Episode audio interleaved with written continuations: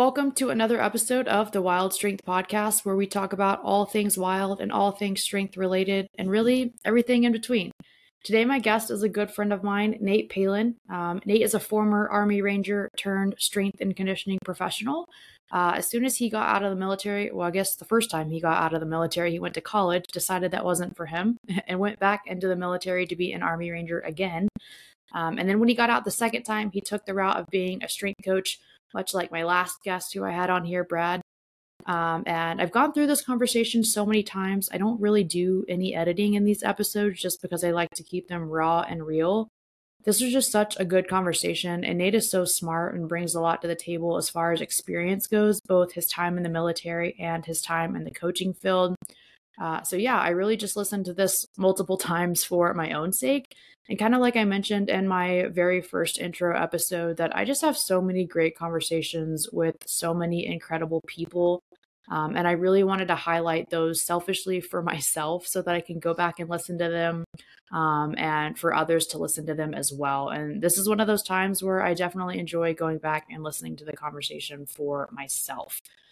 We get into so many different things here. We talk a little bit about Nate's time in the Army. Um, we talk about stressful environments and resiliency, and a little bit about training around those things. Nate talks a little bit about his thoughts around the idea of discipline, and I'll let you listen to find out what he has to say about that. But I do kind of have to agree with what he says there. Um, and then we end the episode talking about the metaphorical act of touching the fire which is ultimately putting yourself in challenging situations to grow and to become a better you. And I really hope you guys enjoy this conversation. I think it was great. It is geared more towards a very specific population, but I think there's so much in this uh, conversation that can be applied to everybody and all aspects of life. Um, so I hope you guys take away as much as I did. I hope you learned as much as I did. And once again, I hope that you enjoy this and we'll get into it. All right, welcome to another episode of the Wild Strength Podcast. You guys know the drill now, hopefully. Uh, I'm going to start with Nate's walk up song here, and then we'll get into introductions. So without further ado, here we go.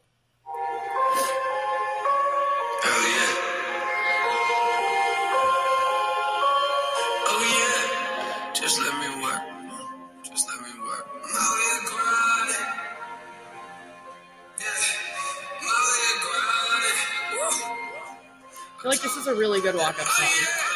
The build up to it and everything. I didn't choose it by accident.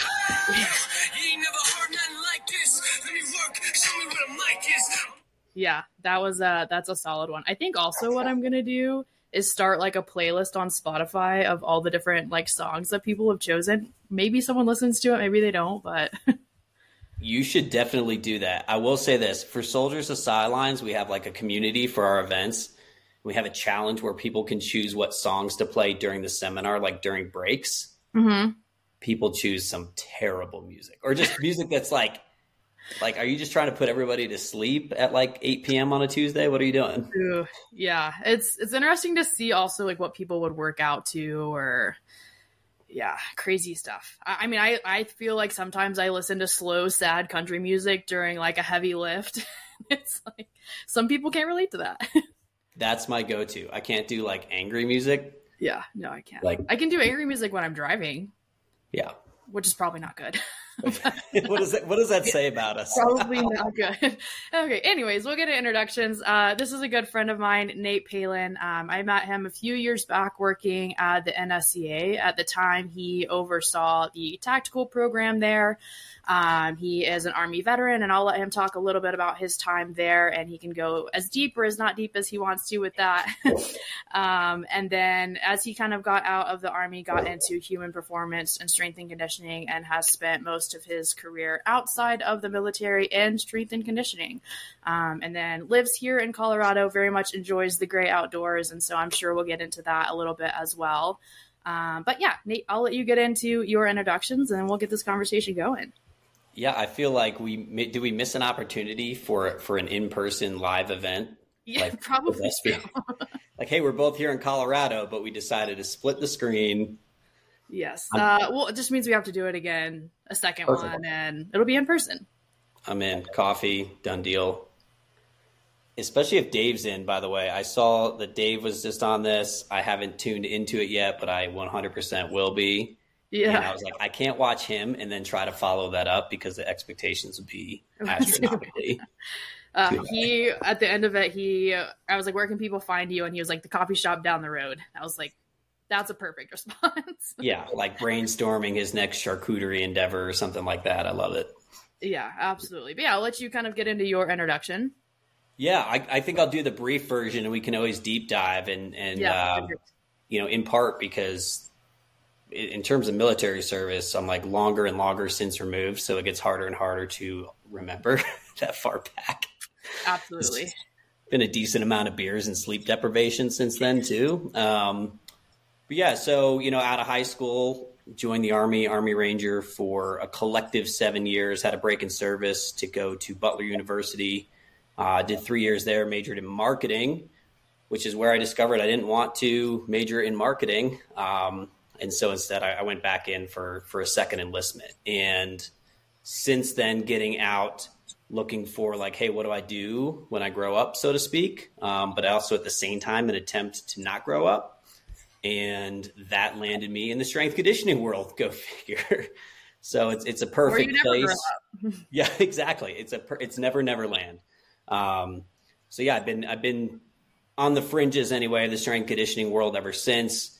Tightly tied back in as well to the tactical community um, through a different number of roles. So, a strength coach within special operations, uh, even a strength coach with my own business in Gen Pop back in the day.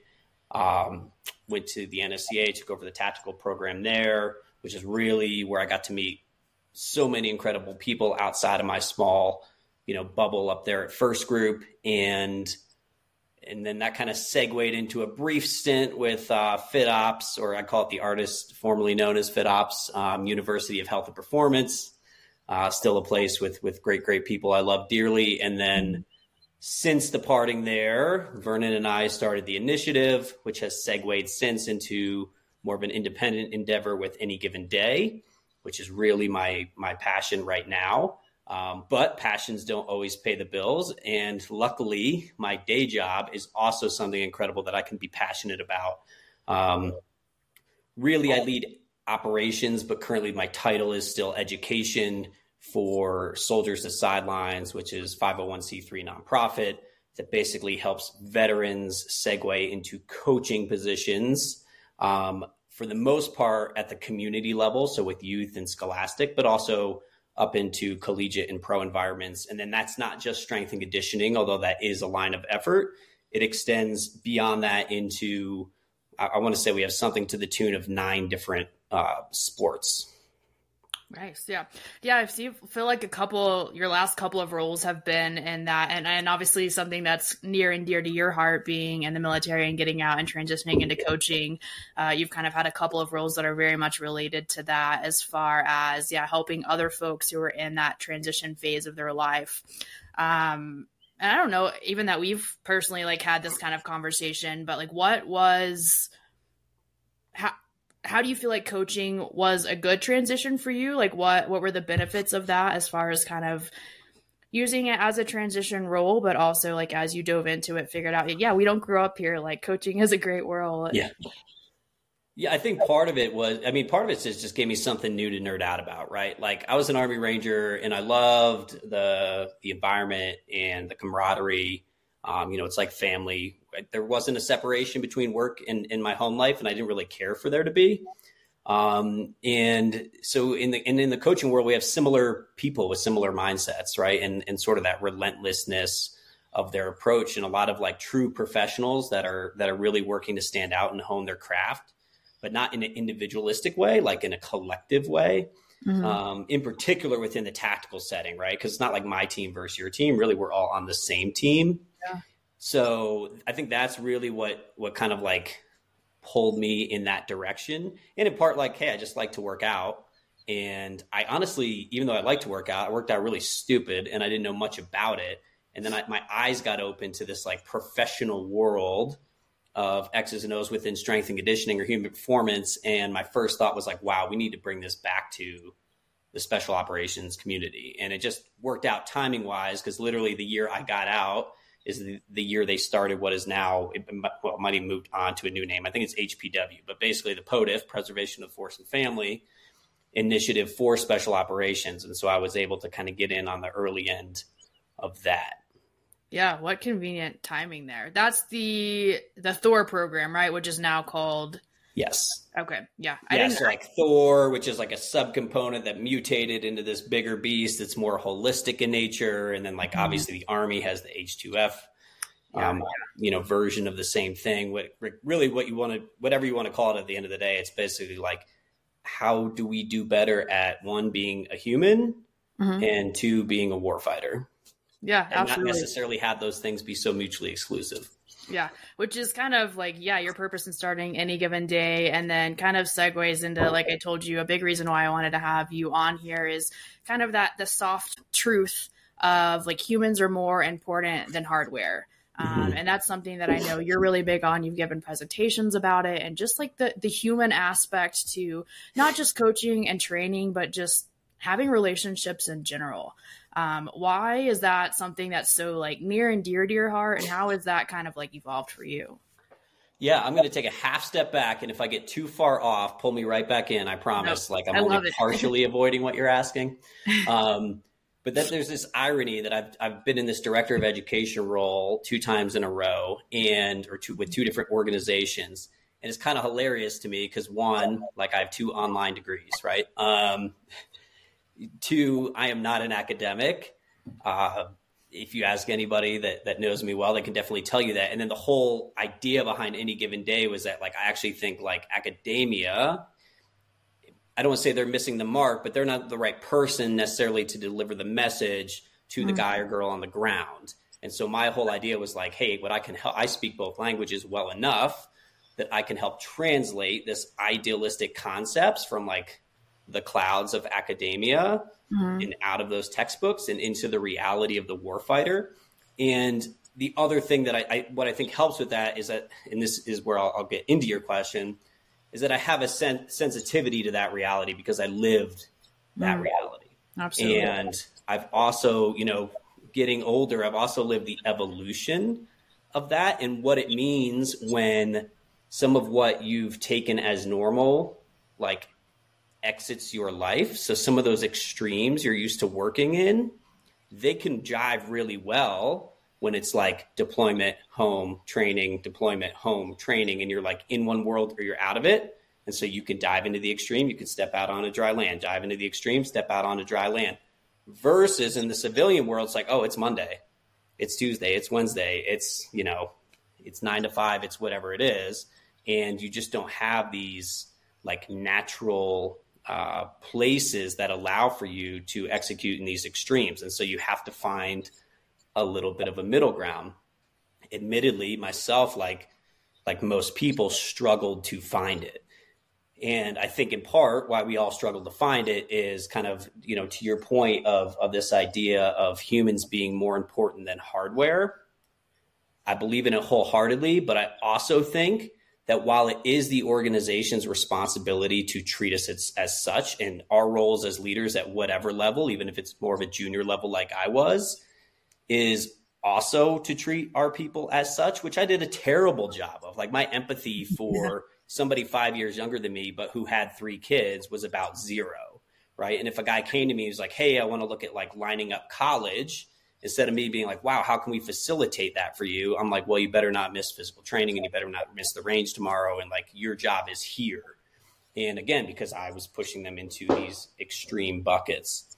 And so for me personally, like, I continue to kind of live that. And so when those extremes didn't exist, I manufactured them. Mm-hmm. And when you manufacture them, you can definitely get yourselves, in, you know, into some trouble, um, at least from a lifestyle component. And uh, so that's that's a little bit, I guess, of where I'm coming from. But the other part of it is, while it is leadership's responsibility, it's not theirs alone. And ultimately, at the end of the day, like we're responsible for themselves. I mm. think it's Ben Symes, Major Ben Symes, who I'm stealing this from from National Guard. Yeah, awesome. He says like, you need to self extricate, extricate, right? In fact, I'm going to say it again. You need to self extricate. Mm. Nobody is coming to save you. And I think that that mentality is extremely, extremely important because part of what's great in the military is that people hold us accountable. But part of the problem is people hold us accountable mm-hmm. instead of mm. us holding ourselves accountable. And then when you get out in the real world and you don't have that external pressure, that external accountability, what happens? The wheels can fall off, right? You can you can spiral. You can I love that. By the way, I love the name of this podcast, right? And I love that, like you're like all things wild, all things strength. Mm-hmm. Like I got the wild down. Let's not talk about my strength numbers. For sure. Absolutely. And shout out to Major Sims. He's awesome. And like what he's doing with the National Guard Performance Education Center, I think is incredible. Um, and I hope that all branches of the military, all units, everything kind of take into because I've met him personally and had some really good conversations with him. And, and similar to what you said, he's big on the human approach and a holistic approach, right, for the soldier. Yes. Um, and for them to take care of themselves. Like, yes, we we have other folks that we work with that we have to take care of. We signed up to be a part of the services because we want to take care of our community, our country, or whatever. And I think that's always what's at the forefront of most people's minds, especially those um, that are in the military, but that goes to law enforcement um, and fire as well. And very rarely do those individuals choose to put themselves first, choose to take care of themselves. And kind of like you said, and you realized like you had a point where you were like, oh, I didn't care about that person that was five years younger than me, and I wasn't being a great leader, and I just wanted to like ultimately wanted things to be your way, work things out the way that you thought that they should have worked out. Um, as you are like removed from that and you kind of see that, yeah, we do have to take care of ourselves. Do you think, and this is always a question for me, myself being in the same field is, is it possible to get people to understand this while they're in? Because I find that it takes them to be removed from it to understand it. It is tough, right? Like sometimes we need to be beat over the head with unfortunate circumstances before mm-hmm. we're willing to like succumb to reality. And that definitely is the case for me, right? Like sometimes you need the bottom to bounce off of. Mm-hmm. And yeah. like what you're describing, right? I know Vernon and I talk about it as like we, we were like going back and forth, and, and I still don't know the answer. Like, do we call it selfish selflessness or is it selfless selfishness? Mm-hmm. And, you know, really the idea is like, you know, it, it's this whole, we're used to this world of putting the mission first, right? Mm-hmm. And kind of like you described it with, with law enforcement and some of the other public safety entities. And the problem is that like that has a shelf life because if you don't at some point take care of yourself, you're not going to be in a, this position to prioritize others. And, you know, where that really happened with me, for example, is like with my family, right? So I was not prioritizing my own health. And eventually, like, they are who paid the price for it. And again, like, even in the moment, I didn't see it, I didn't recognize it. Now I can look back almost like I'm standing outside, right? Like observing my own life in reverse. And, um, but the, to your point, in the moment, it's it's so hard to convince somebody. Now, I wish more people would have convinced me because I think some saw it and they didn't necessarily see it their place to step in, and their silence might have, have facilitated it. But at the end of the day, like I own that, right? And I will forever own that. Yeah. Like I can't live in it, but I do have to reconcile with it, and it does have to drive me in a better direction moving forward. So my answer is this, I guess, your actual question is I think that we have to at least expose people to the idea early mm. and often, and that it needs to come from a number of voices. So, going back to the conversation about Ben, where I think Ben has such a beautiful mind is that he recognizes that, like, the military itself can't be the only solution.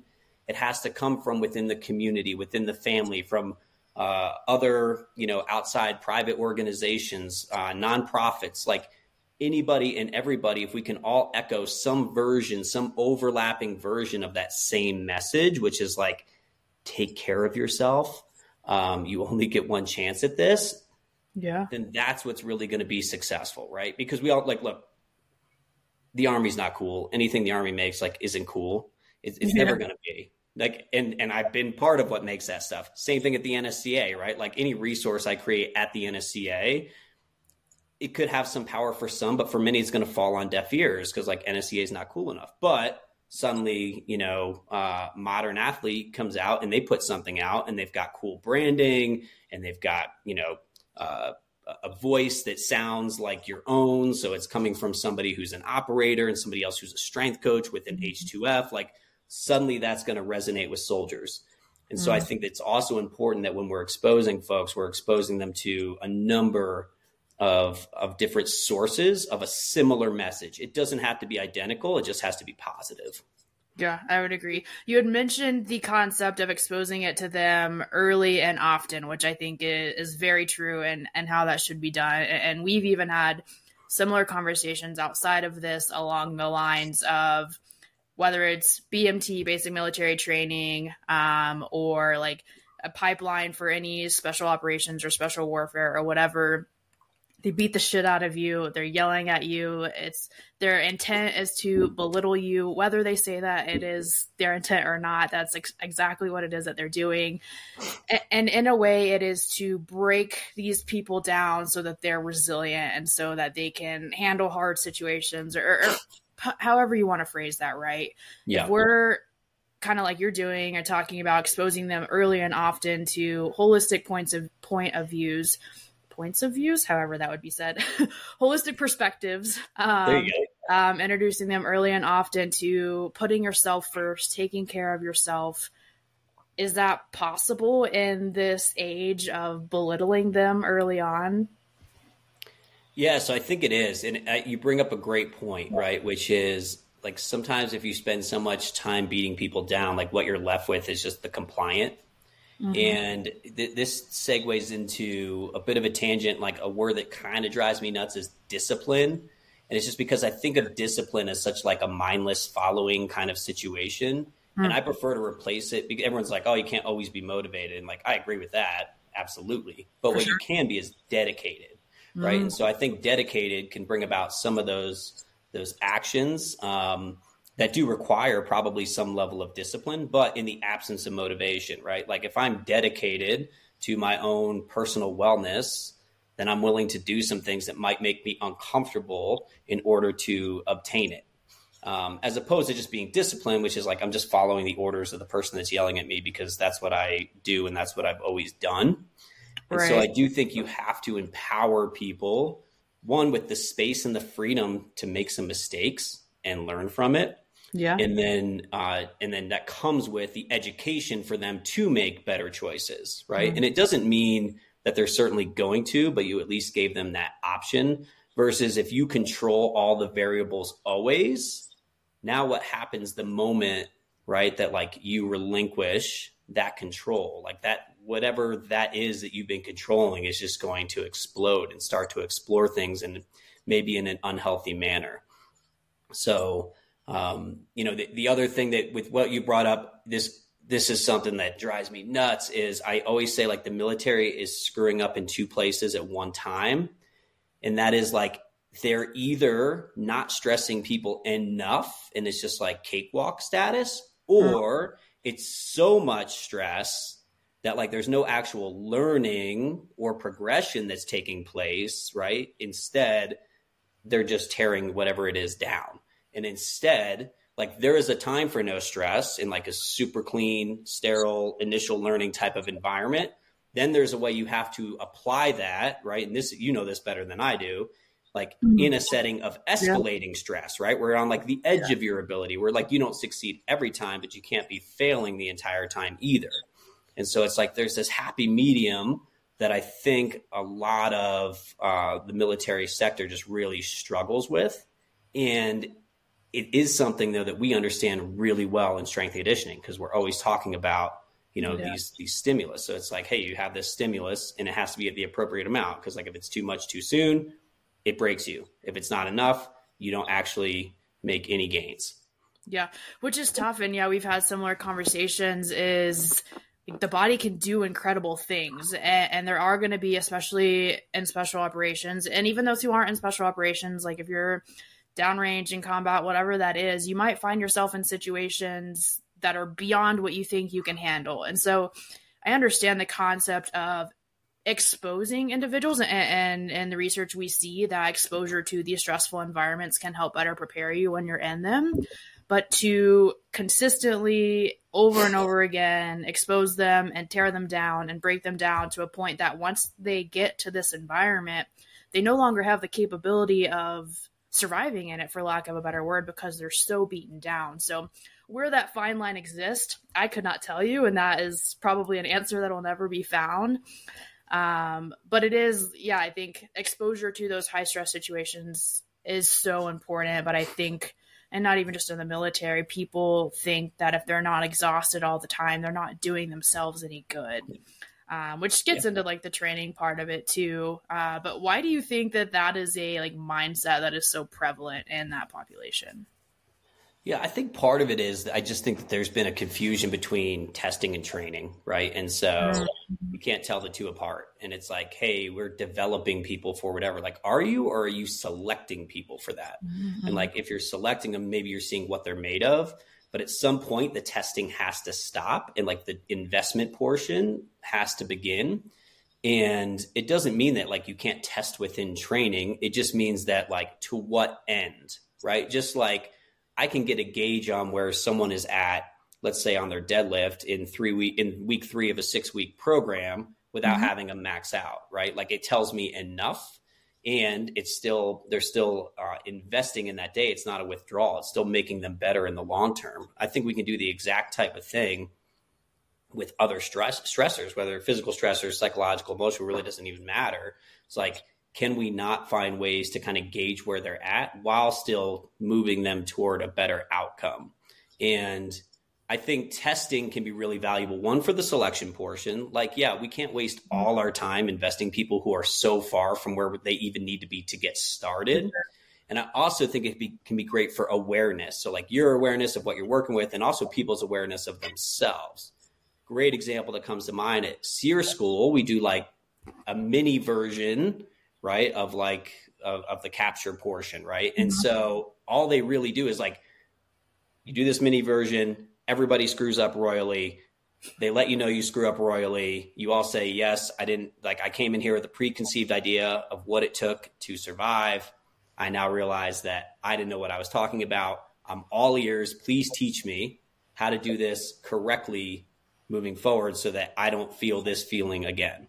And so, like, I think there's value in that. I think there's value in bringing people to their breaking point, but that has to give way, that has to surrender to you. You you decide that like, hey, this person is worth investing in, building back up. Mm.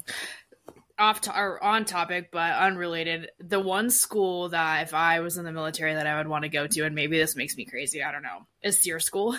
and I hear that women get get it bad there and so everyone is like you would never want to go being a female but just to like experience i mean i'm all for even when i when i was more on the coaching side of things and working with like all for being exposed to similar environments obviously i'll never be exposed to exactly um, what you guys are exposed to but at least similar environments to have an understanding and i'm like that's the one school that i'm like i just want to see what it's because i feel like it's the I don't want to say the the holy grail of what you experience, but it definitely gives a really good idea. Uh, unrelated to that, um, as far as the resilience, building resiliency goes, and kind of like we were talking on a second ago, as like belittling or degrading or the discipline part that you're talking about early on, um, do you even feel like that builds resiliency? Because I have mixed opinions on it personally.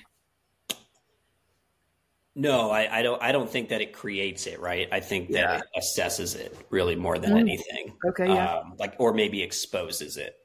Okay. Um, you know, kind of like the idea. I know Mops and Mo's says this all the time about like the ACFT. Like, it, it didn't create a fitness issue; it exposed a fitness mm-hmm. issue. Yeah. You know, same thing. Like, I, I don't think that those type of environments necessarily like yield a bad situation, but I think that they can definitely kind of expose you to the reality of the situation.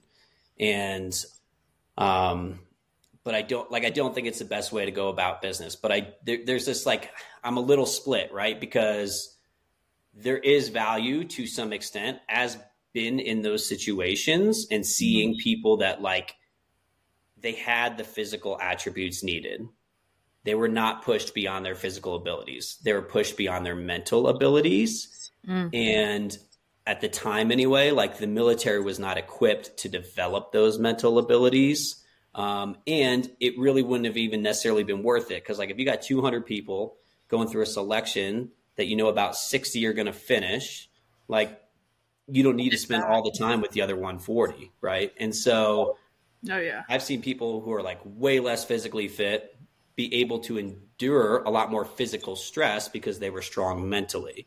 And mm. I do think that there is value in that because it kind of gets us to like, hey, who one really wants to be here and like is willing to push themselves to a level that others can't.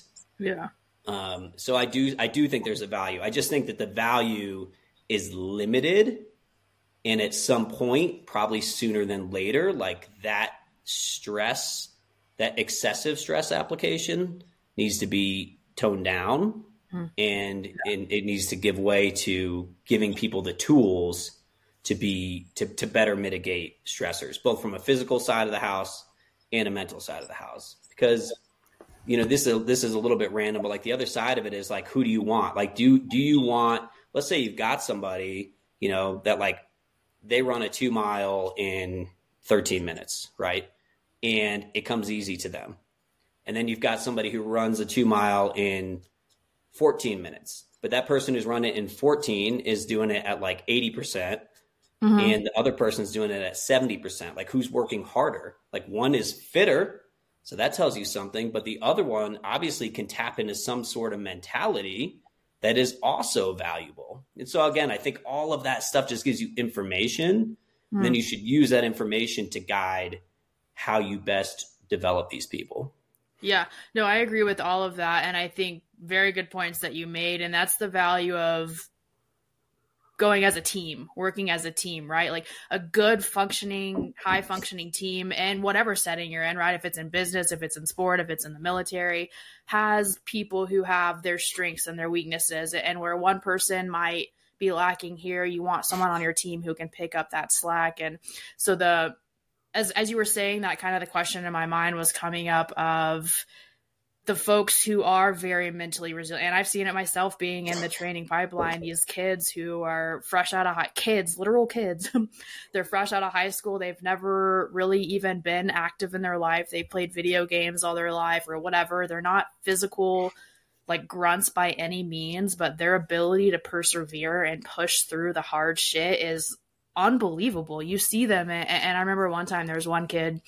I can't remember his name to save my life, which I wouldn't say it on here anyways, but uh, it was like first day of the class, and I'm like, buddy, you're not gonna get very far just by looking at him, right? He's like my size, yay, like maybe he's my height, like even smaller than me weight wise, and I'm like, buddy, you're gonna have it rough. And now he's he's got selected and he's gone through the pipeline and all this stuff, and because he was mentally resilient, he was able to push through all of these things, and so.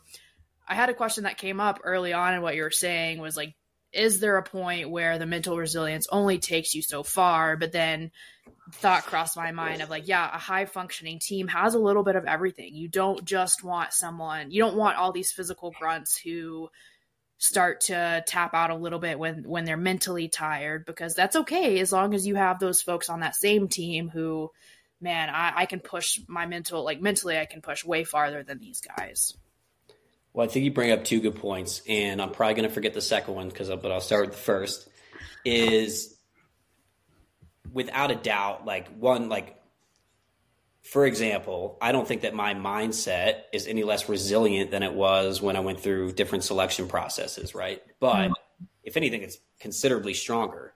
But my fitness level is very different. I won't even say it's lower; it's different Different, yeah. And so like it's less conditioning focused. It's a little bit more probably strength focused. And but if but like I can't go out there right now and just will myself to the same two mile time that I ran when I was 27, right? And so right. like part of what happens is is a lot of people remember like they remember the their level of fitness, right? And they're like, "Oh, I was the fittest at whatever time." Mm-hmm. And what they forget is like that that was the realization of this accumulation of all the effort that they put consistently put in over time. And they just think that like oh i was just fit because like i just had it up here. And it's like no you were fit because you had it up there and you were in basic training. So you were doing five days a week of training. You were sleeping eight hours a night. You were eating food regularly. You were removed some other, from some of the other stressors, stressors of your world. You grew up playing video games and now you're not you know, doing that with your with your time, et cetera. So like I think that like a lot of us just forget that. Everyone forgets the process and they just remember like where where they ended up. And then the other thing that I wanted to hit was the totally unrelated but related to what you said is this idea of team, right? So mm-hmm. for myself, for example, I also think maybe this would be something cool for you to research down the road is um, for me, I love collective suffering. So like if I'm in a group of people who are getting their butt kicked, I like thrive in it. And when people quit from that, I like that just drives me twofold. And like yeah. at SERE school, if I'm getting hit and everyone sees it, I love it. If I'm alone and I'm not getting hit, but I'm just alone by myself, like my stress level is escalated because like I don't thrive mm-hmm. in an individual environment.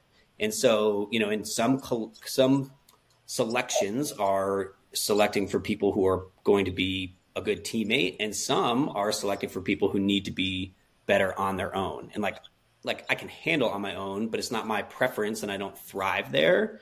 And so like even the way that i perceive stress i think is mitigated by whether or not i'm by myself or within a collective of people. No that's a, a very interesting point. And, and yeah kind of like i've mentioned before some and not everyone but some people like suffering together. It, as far as a team working teams workings of a team i can't talk goes um it does help build that sense of camaraderie and, and you're you're with people who are willing to go through this suffering with you um, but kind of like you mentioned, not everyone responds the same. Maybe it did build that camaraderie, but you get to the end of that and someone is like, I'm the most stressed I've ever been in my life. And that suffering was the worst. And I hope that I have never have to go through anything like that again. Whereas I think I'm similar to you. Obviously, I've not been in these situations that you've been in, but like if I'm doing like a hard workout with somebody or like if I'm doing a hike or something, with somebody who thinks that this is hard, this is challenging, and this is suffering, and I don't want to do it, that just motivates me to push that much harder, to want to get through it that much more. Um, so, and then as far as like the kind of recovering from an individual's perspective or how stressed you are from an individual's perspective, um, yeah, I'd have to do a lot of like research into that. I think that goes far beyond what any of my education is even in. And that's definitely more like a neuropsychology side of things and probably gets into like how are they brought up, like all that kind of stuff. Um, but yeah, there's definitely value in having both of those people though on your team. Um, and I think only at really high levels in my experience anyways do people realize that right? Like lower levels whether it's military or business or whatever i don't think recognize the value of having all of these different strengths. Um, they really want to hone in on just having all of the good people for that one thing that they want to do versus where where can i find people to pick up my slack at? And i think more and more is that maybe becoming recognized but definitely not as often as it should for sure yeah, and one thing I want to to kind of like go back to is like when you were asking about like whether I think it's it's beneficial to have these like high stress selection environments. What I will say is I think that if if like if the high stress is always coming through physical application, I think that shows like one a little bit of like a lack of creativity on behalf of say the cadre, mm-hmm. and just like them not understanding the mentality of the people they're stressing, right? Like most people at that point are used to being physically stressed. Yeah. But suddenly, like, you disrupt their sleep. You take a meal away. You, like, create some sort of time constraint, right? Like, these other things. Or, heck, you, like, plant the seed of anxiety in their mind and uncertainty in their mind. Like, yeah. more, less people quit in the moment and more people quit between the moments right? And so like that's why they always talk about that mentality of like, oh, I'll quit tomorrow. Because once you're in it, you're in it. But it's those moments between. I'll never forget. I had to go back through the Ranger assessment when I came back into the military. Mm-hmm. so like I was the class leader for this group, and they come over the loudspeaker one night and they're like, "Hey, everybody! Like you thought today was hard. Tomorrow's going to be even harder." And uh, you know, if you want to quit, just go ahead line up outside of your class leader's door and just let him know and he'll bring you down to the cadre. And I, I'm like laying in my bunk and I'm just laughing. I'm like, who's going to quit right now? We're all just like laid up. We just made it through yeah. a tough day. We're fine. I walk out to go to the bathroom and there's a line of 10 people right outside my door in the hallway. And they're mm-hmm. like, Hey, Sergeant Palin, I just can't, I can't, I can't do this anymore. And you're like, holy cow, right? And it's just because they planted that seed of doubt and uncertainty and like like hey, here's what's coming tomorrow and that was enough to get people to to withdraw. And same token, most people withdraw on day 0, right? Like cadre come out, you haven't done anything, you've got a crowd of let's say 200 300 candidates and they're like, "Hey, who wants to save themselves the time? Raise your hand now. We'll put you anywhere you want to go. We'll make sure you go to an airborne unit, whatever it is." And like you're just blown away because half of the hands go up and then like right there it starts like half the class is gone yeah and i've seen it it's so like i've seen it happen and now as you're saying it i'm sitting here like with the biggest grin on my on my face because i'm like yeah that's exactly what happens. Like day zero these kids are coming from bmt they're coming to like really the first exposure of what special warfare might be. And hands go up like i'm ready to quit. I'm scared. Like I, i'm on this turf. I haven't even started this course yet but i'm scared i'm quitting. Or like you said the moments where um they if they knew a big like training day was coming or a big like stressful event was coming and they never it was like we weren't allowed to tell them as coaches when it was coming, so they weren't ever supposed to know. But obviously, they talk to people who have been in the course before, and they have an approximate idea of like what week it's going to fall, what day it's going to fall on, and about that time is when the most people quit. And yeah. it's like the night before they think that it's going to be, and maybe it doesn't even happen the next day, but they just quit because they thought that it was coming up. Why do you think and I've never thought in depth about this, so I might like my my wheels are turning, and as you give an answer, I might have something to say too. Why do you think that is? That that people quit more in the moment that, or like between moments, like you said, than in the moment. I mean, I'd say like that's a great question for the building the elite guys. I'm pretty sure they've had a few posts on that, and yeah. I don't want to like bastardize the answer, so I won't try to give the answer in any type of of scientific way. I'll give the answer in like through the eyes of the, the person who's probably had some of those feelings or seen others succumb to those feelings. Mm-hmm. And I think part of it is like, it's like anything, right? Like action is the antidote to fear because, mm-hmm. you know, you like if you're bombing down a hill on a mountain bike, you're probably not scared. But when you're like up at the top and you're looking over what you're about to embark on, mm. like that's when you're afraid. And so I, th- I, think that's really it is just like they create these deliberate moments of inaction where you start to stew and you start to have these, you know, this self doubt, these negative thoughts. Um, and then you, you start to like uh, catastrophize the mm-hmm. situation, mm-hmm. you know, and what you start to do is you start to put extra emphasis or extra importance on things that weren't that important yesterday, right? Like if your back hurt a little, suddenly your back hurts a lot. And it's like, well, maybe I shouldn't because I might really hurt myself. And then if I really hurt myself, I'll get meted out. And then if I'm if I'm medicaled out, well, now I can't even be a soldier. So I might as well like quit now because then if I quit now, I can still go to 82nd Airborne and jump out of airplanes. I'm like, that's what's best for my family. It's like you just like this yeah. thing can untangle really, really quick, right? And like that's why I also think that part of what was so powerful in going through like like RIP the first time way back. Um, holy shit, over 20 years ago. Um, so like going through that, right?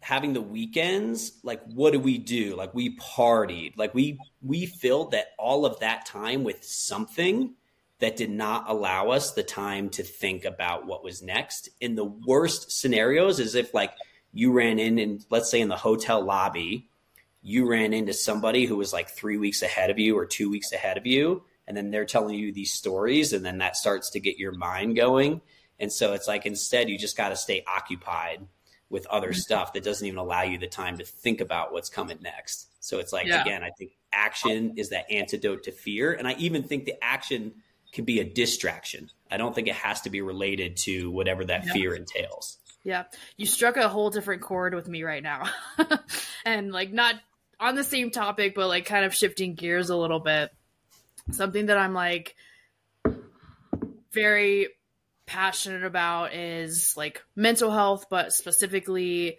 mental health and the tactical setting and specifically more specifically like men's mental health. And obviously women in that setting struggle with it as well. Um, and the reason it struck that chord you're talking about just like filling your mind with other things just going out and drinking on the weekends and all of those things and we have the, these high number of people who, whether they're still in the military or they've left the military, who are filling their mind with and this is maybe going to get deep here really fast, who are filling their mind, uh, but I'm, I'm all for those conversations with alcohol, with all these things, staying busy, trying to not think about um, maybe things that are going on at home, or maybe they're removed and they're like depressed because they're not being in these high stress situations in which they thrive in. Um, and so filling their mind with all of these other negative things, and there are positive ways you can fill your mind too, and we'll get into. Um, that's keeping them from quitting. And by quitting, I mean quitting life, right? Like I said, this is going to get deep kind of quick. Um, and yeah, so like, that's kind of why that chord was struck with me. Um, what are ways and you kind of even mentioned yourself like negative ways obviously are going out and drinking all the time. Like if you're out out, out or out of the military maybe you start doing drugs of sorts or whatever and this will this will kind of segue more to an outdoors part of uh, this podcast as well. Um, like what are ways that you feel like people can whether it's just filling their mind or filling space or time um, to really avoid situation, whether it's to avoid quitting uh, or whether like actually in a course or just giving up on anything in general um, or just quitting like life. Like, what are some ways that have because I know you've been real big into being into the outdoors and how big that's been for you. Um, but even stuff outside of that, what are some ways that you kind of recommend for people to just fill that space when you feel like all else is about to break loose? Yeah, I'll, I'll start with the opposite, right? So that is that is a great segue. Um, you know, with what we were just talking about, uh, you know, I even mentioned how like that that I relied on action, right? Mm-hmm. And that that did translate then later into other other things, right? So like anytime there was like discomfort felt, um, the solution was action which is easy when action is the range. Action is, you know, your your third mission of the day in Mosul, Like Mm-hmm. Action is breaching a door. Action is like all of the cool stuff. But it's a lot tougher when you come into your home life and you don't have necessarily a healthy action mm-hmm. um, that isn't work related to substitute, right? And so, like, I would say, like, instead, I rejected reality and I substituted my own, right? And mm-hmm. my own was sex, drugs, and rock and roll. Like to put it, you know, a little bit tongue in cheek, but also a little bit literal. Yeah. Like, sure. yeah. You start to find other ways to entertain yourself. You start to find other ways to touch the fire and mm. in settings where it's not appropriate for you to do so. And so that becomes extremely, extremely important, right? Like that one that you try to figure out, like identify and like accept that you're engaging with these health uh, unhealthy um, you know lifestyle alternatives that are then starting to negatively affect other components of your life all because you're not grown up enough to sit down and engage with your shit. And so i think that that's kind of the first part of it is like acceptance and acceptance as in like this is your reality mm-hmm. not acceptance as in like oh let the world move you right mm-hmm. and so once you've accepted that that's your reality the next part of it is like okay i need to substitute these unhealthy ways that i'm trying to mitigate stress which are actually then just compounding and creating more stress right with healthy ones and you know for me the biggest biggest component of all of that is what really suffered due to poor, um, you know, stress management techniques was sleep. And I always called like sleep my final final frontier. So mm-hmm. like even when I was like training the most and looking good and feeling good and whatever it was, like I was still sleeping like maybe four hours a night, right? And like we're talking for 20 plus years of my life, I probably averaged four to like the high side six wow. hours of sleep a night. And now, so the idea is like, oh, we'll just fix your sleep, but like sleep, right, was was downstream, and so like I had to get further upstream. But what was upstream? Alcohol was upstream. Mm. Okay, what's upstream from alcohol, right? And it's like, well, avoidance avoidance of what? Reality. Okay well how do you not avoid it? Well you talk about it. Okay so now who do you talk about it with? Right? And so for me part of the solution was finding the right therapist mm-hmm. uh, to engage with. And and that was a struggle, right? So like take one, like I walk it, I walked into this woman's office, and the moment I hit the door, I had dismissed her, right? Like mm. she was overweight, she didn't look me in the eye, she didn't get up to shake my hand, she didn't know anything about me, the world I came from, she didn't listen to anything I had to say, she just wanted to hook me up to some stuff, and like, oh, she has a solution for me, even though she never heard out the problem. Well, what happened because of that bad experience? I didn't go back and try anything again for at least two. It might have been closer to three years. Mm. Right. And then so it took a little bit of like therapist roulette to finally find the person that worked for me. And this goes all the way back into where we started the conversation, which is like, how do you let people know when they're early in their career and they might be ignorant to this stuff that like this is important? Mm. And again, it's those different voices. So, like, what really helped me is that I know a few folks who are former operators who I highly respect, who have seen a lot of success through therapy. And so, like for me, that that therapy w- was massive. Now, same token, like I battled back and forth with that and with alcohol. And here's part of the biggest problem I think that a lot of us struggle with: we're high performers. So, like I could smash 12 drinks, still show up to work the next day, function very well from a work perspective, right? Yeah, and like do that day in and day out and travel all over the world with the NSCA and like no problems. But like something's paying somewhere. Mm-hmm. And what was paying for me was my personal life. And so mm-hmm. like that's part of the problem is like our high performance in spite of our bad decisions masks the negative effects of those bad decisions. And so again, that's why I go back to acceptance. Like the first thing you have to do is accept it. Like this is a fucking problem. Mm-hmm. And you know, the moment I did the therapy certainly helped. Um, you know, this year is the first year that I'm that I'm not drinking at all. So like, I, I don't keep track, but we're at New Year's Eve, literally New Year's Eve at midnight uh, was my last beverage, and um, nice, yeah, you know, so now we're ten months, seventeen days in the, into the year, right? And like for me, like that's I, have also recognized in that that like that's still not everything.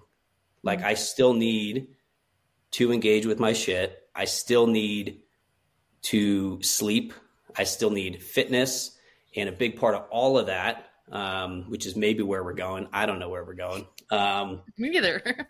Is is the outdoors, right? Like exposure to sunshine regularly, getting in activity, breathing fresh air not everything's on like sets and reps and on a sheet. Like sometimes it's just about like freedom um, and, mm-hmm. and the mm-hmm. value of that and the value of disconnecting and unplugging and spending some time like prioritizing your own self through you know through activity i just think is is super super powerful and definitely important for me um, you know now the things that you typically hold me back from sleep is if i have a day that's like heavy work, high stress, and I don't get outside. Like I don't mm-hmm.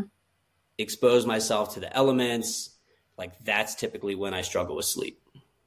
Yeah. First, thank you for for sharing that. I know you mentioned um, you hadn't listened to the one with Dave yet that just came out today, but we kind of touch on yeah, just being aware of it first because you you can't really help your problems or fix your problems if you're not aware of them first and foremost um, and also having someone to talk to. And I, I know you mentioned a therapist, and, and, I highly recommend anyone going to one if you find yourself needing or wanting one or whatever.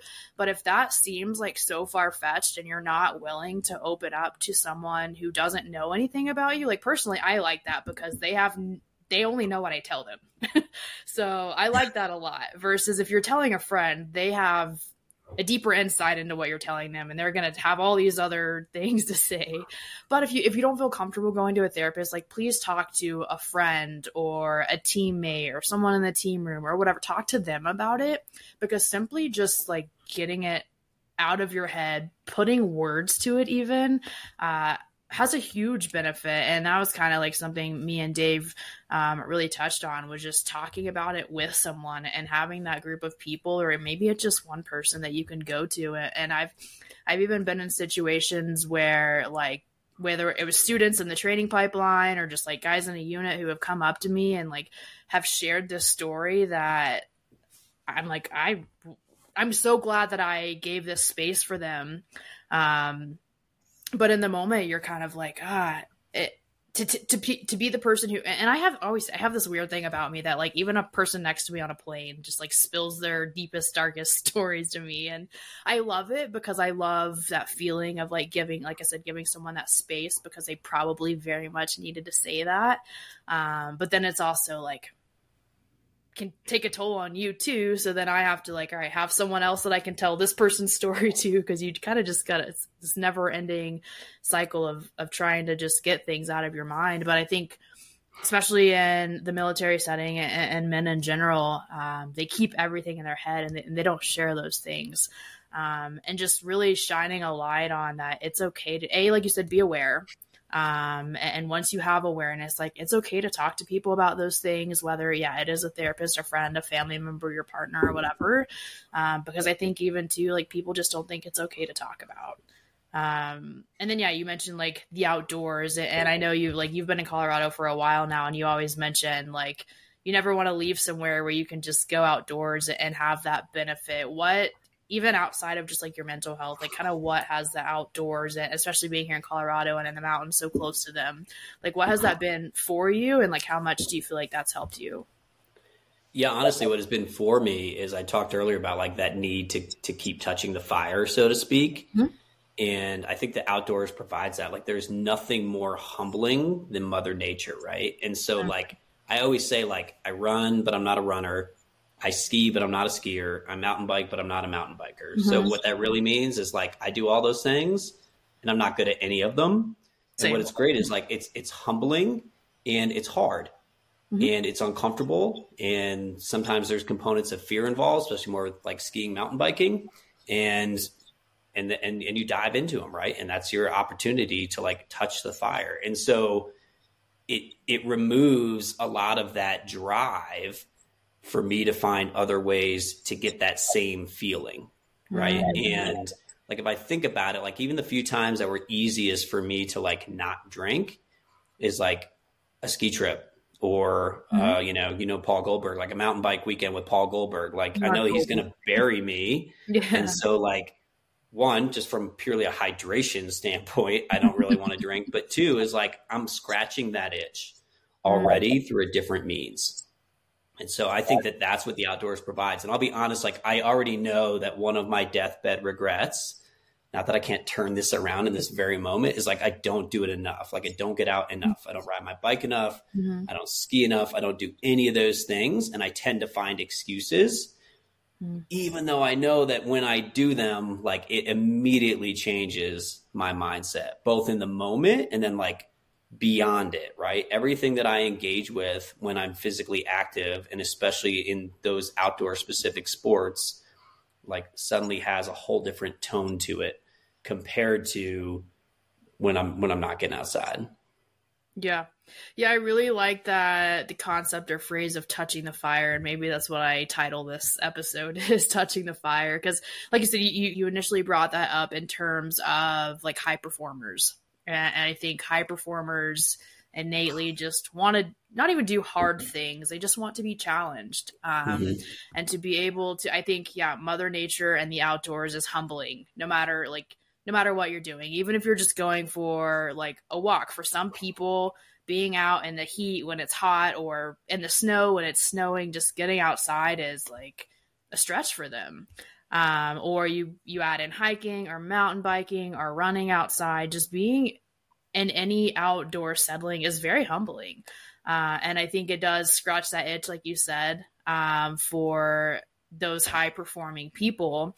Uh, but i also think on under the same breath those high performing people are the ones who are doing that the least because they're so caught up in their job or whatever it is that they feel like they need to be performing well in. They put all of their effort into that, which is commendable. Like, I'm, I'm not saying there's anything wrong with that, but that ends up also being the same thing that's causing them the most stress. Um, so, kind of like you mentioned, when you're able to just take maybe it is 30 minutes to get outside and go for a run, like the benefit that most people will see in doing that when they take that 30 minutes outside and they're still scratching that itch or touching the fire from that high performance setting um, i think is immense. And most people yeah don't realize that. And, and we're fortunate to be in a place like colorado where it is sunny 99% of the time, whether it's yeah. hot, cold, or whatever. Um, so it is easier to do. And I can imagine living in like Washington or somewhere where it's cloudy for half the year because I know I'd be a wreck. like the, the sun helps a ton. Um, but even then, I, I find challenge, like I love going for a run in the rain, which people think I'm crazy for. but like it's kind of double scratching the itch there, right? Like, I'm getting outside and, and the sound of rain is I don't know, a good sound to me. It's refreshing to me to hear. Um, but I'm getting outside, and it's even more challenging, and less people are doing it because it's raining. Um, but God, yeah, I could not live somewhere where it's gray because I just mentally that would not be great for me. I, I lived in the Pacific Northwest for most of my adult life, so I understand that. And now that I've go- moved to Colorado, I'm never going back. Um, yeah, I mean, here, like the outdoors is accessible, which is incredible, right? It's something they need to do a better job with on military installations, actually. Yeah. And then, um, like I do, I, lo- I love the elements. And so, like, they, they also never really bother me. I always say, like, not getting cold is kind of a superpower of mine. And so, like, go for a run in the rain, go for a run in the cold, the snow, whatever. It doesn't doesn't bother me. I don't think twice about it. And what's cool in Colorado is it's the exception instead of the norm. Mm-hmm, um, mm-hmm. And so it's just kind of like especially refreshing in, in that regard. And I should mention the touch the fire concept. Well, I'm sure it dates back forever. I stole from the first sergeant from RASP who came on the Mops and Moes podcast because what he was talking about was these new candidates, the question was kind of like, hey, the new candidates aren't as good as the candidates of old, right? And he was like, they're the same. Like they might not be as physically fit or as athletic as we were, say, 20 years ago, but they're the same type of person. And it's that warrior spirit, I think, as he put it, which is the type of person that wants to like step into the unknown, see what they're worth, and touch the fire. And so, mm. like, I, have grabbed that, and I'm yeah. I, I don't want to make it my own. Um, I want to make sure I give credit where it's due, but it yeah. is such a powerful phrase that I think really just sums things up really well, and I think it helps explain why we struggle when we transition from that life of having that adventure kind of scripted for us mm-hmm. to one where we have to choose our own. Mm. Yeah. Yeah, I like that a lot. That's almost like sometimes people will say little phrases and I'm like, I want to get that as a tattoo, but if I keep doing that, I'm going to have all these little phrases like tattooed all over me. I'm just going to have like a leg full of just like phrases that people said that I really liked. I wouldn't put it past me. um, Do it. But yeah, the you bring up Mops and Moes and I've kind of talked to Alex a little bit too. I want to have him on here. He like brings a great perspective for a lot of this as well. Um, especially with kind of what his background is. Um, but yeah, it, this is conversation has been great, and we could. I feel like anyone that I have on here, I've had such incredible, like mostly friends that I've had on here, right? And I, the reason I started this podcast was to just expose these great conversations that I have with just great, incredible people, smart people that I know. Um, so I imagine most people will be like repeat offenders on here because there's just like hours and hours of things that I feel like we could talk about. Uh, but I do know that most people don't listen to super long conversations too. So trying to be smart with it here. Um, I do want to end this conversation. Like I said, this is this has been great, and we'll definitely continue this sometime. Um, but today, with uh, I, I've asked all my guests, what does wild strength mean to you? And that can be a loaded question, or it can be a very short answer. Uh, feel free to go with that. Do with that what you how you want to answer it. Yeah, I could go the easy route and and and, and quote touching the fire again. Yeah. Um, but I'll say this: I think wild strength to me is what is our relationship with the unscripted? And and I say that because I think a lot of times as soon as we say strength, we think X's and O's and exercise and prescriptions. And I think we forget about like strength, all of that is great, but really all it is is to prepare us to apply that strength in real world scenarios where nothing is scripted. Mm. And so t- when I hear that, like the term wild strength, I feel like it's a qualifier that puts strength back where it belongs, which is out into the world and not necessarily just under a barbell.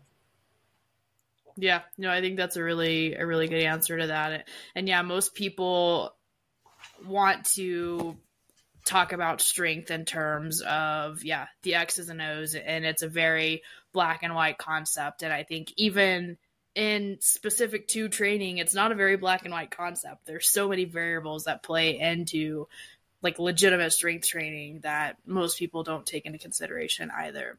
Um, where can people find you, Nate? I know uh, I kind of mentioned earlier on he is his kind of thing now. His website is Any Given Day, um, really just educating the warfighter. Uh, but I highly encourage everyone to give it a look um, because there is some good information for anyone to learn. Um, where can they find you on social media? All that jazz. Yeah, so the easiest is just AGD ready, right? Any given day ready. So like on Instagram, it's AGD underscore ready, uh, YouTube, AGD ready, and uh, LinkedIn. I'm actually fairly active on. Um, it's just my name, Nate Palin, and then the website is agdready.com. So really, any of those places work well. Um, each can link to the other.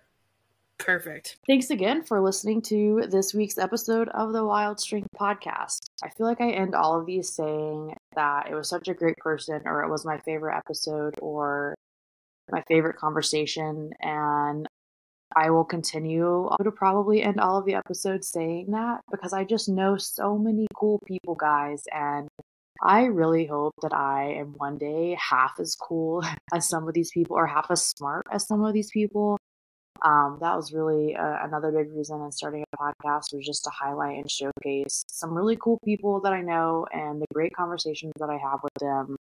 Um, um, thanks again. Like I said, thanks for listening. If you could find the page on Instagram and follow, it is Wild Strength Podcast. Um, and you can, if you could also like and subscribe on Spotify or Apple Podcasts, whichever one of those you listen to. The full videos are also available to watch on YouTube if that's your thing. Um, and like always, if there's a platform that you listen to that is not currently on and you would like for it to be on there, uh, just reach out, let me know, and I'll try to find a way to get it there.